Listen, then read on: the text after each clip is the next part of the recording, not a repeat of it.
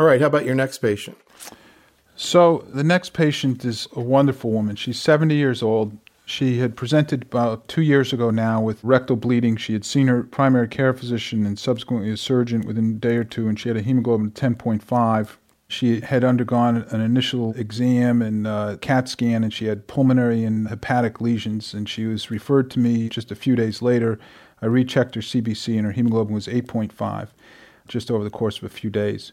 So at that point, she was not symptomatic from her pulmonary or her hepatic lesions. She had dropped a hemoglobin substantially. She was passing bright red blood, and I did refer her for radiation and started on capecitabine. That did take care of the GI bleed. She came back post radiation therapy and was started on Folfox. Initially, she was also given bevacizumab. She had another episode of GI bleed. She had some episodes of epistaxis and so we had stopped the bevacizumab after a few months. There was very, very significant improvement radiographically.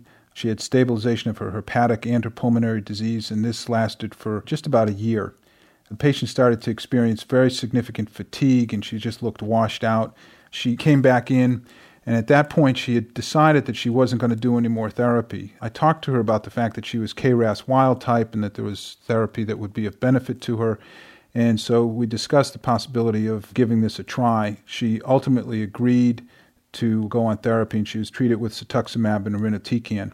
Just to clarify, though, at that point, she really wasn't on bevacizumab, so she wasn't progressing on bevacizumab, correct? She had not been progressing on, no, she had been progressing on Folfox.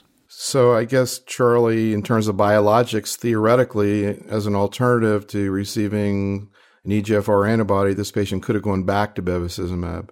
It's certainly reasonable. Just one question about the original presentation, Phil. It seems like the bleeding she had was controlled with the chemo radiation, but what about surgery at that point?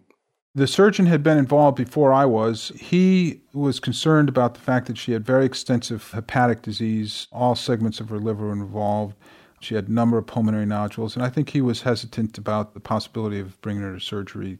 You know, it kind of brings up the topic that's really come out a lot in the last couple years. Memorial's done a lot of really interesting work, speaking of Len Saltz and his group and surgeons, looking at the issue of people presenting with primary and metastatic disease and can you go to systemic therapy and hold off on the surgery? And they've even been talking in terms of rectal cancer about holding off on chemoradiation, going directly to a first line regimen for metastatic disease like Folfox Bev. These have been people without symptoms, though, from the primary, and this lady had bleeding. But, Charlie, what's your take, though, on this question more in the asymptomatic patient of holding off on surgery? Well, I think the data from Memorial and now other centers speaks to the fact that you really can deliver therapy to patients who present with metastatic disease and not resect their primaries. Memorial's data showed that in an asymptomatic population, that essentially 93% of patients, through the natural history of their stage 4 colorectal cancer, required no further interventions upon their primary, and that included those individuals who were getting bevacizumab, where there had been a theoretical concern that Bev might increase the risk of perforation or bleeding. But that, in fact, was not the case. And even for the minority of patients who required some intervention, either surgery or a stent, the complication rates associated with surgery for that small subset was very low. So we were talking with the other patient about the issue of dermatologic toxicity in EGFR antibodies. How did this woman do from that point of view on cetuximab and irinotecan? So she's the opposite end of the spectrum because she started feeling so much better. She had been having significant difficulties of fatigue and even a little shortness of breath. And she did have a rash. It was very manageable. It was primarily just a facial rash, by no means debilitating. And she was actually surprised and grateful to feel better otherwise. Now, did you use any specific dermatologic management strategies in her? Same sort of thing that I think probably at that time we probably did start with the clindamycin gel and then subsequently put her on doxycycline.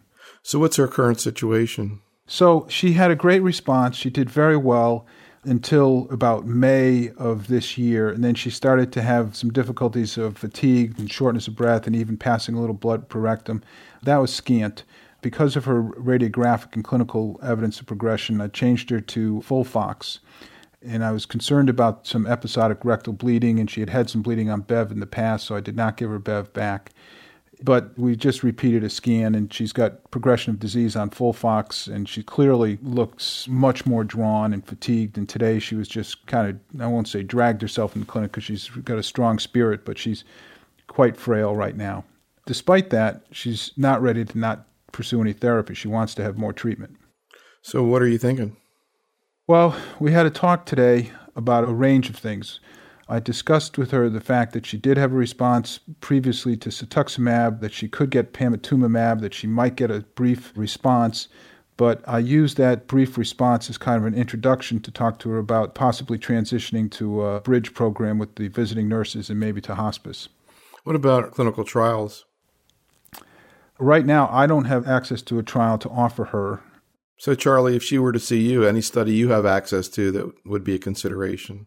At the moment, the trials we'd probably offer would be phase one studies. Given her performance status, she may not be an ideal candidate for those, and particularly given the intensity of visits for pharmacokinetics and other things, it may be challenging for her. She may also not opt for it. I was impressed that she very much wants to pursue some form of therapy and you mentioned advanced directives with the earlier patient. I think Phil did a great job in bringing that up in today's visit and really trying to give her the opportunity to express what she wanted and at the same time putting into context where we are with her disease. So, can you tell us more, Phil, in terms of exactly what you talked about today in that regard? So she asked what could be expected by trying something else for therapy. And I said, well, if we get a response, it's possible we could get a response that might last a few months, but it would be misleading to think that it was going to be too much longer than that. And that given how frail she looked, I thought it would be a good idea for us to get some visiting nurse help, at least going out to meet with her and talk to her about subsequent transitions. She had a friend that was accompanying her today who was nodding in agreement during that part of the conversation.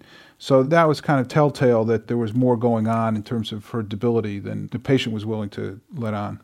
What are her support systems, people there to help her? Not good. And that's part of the sad situation here. She has very limited financial means. She shares an apartment with another woman that she has issues with.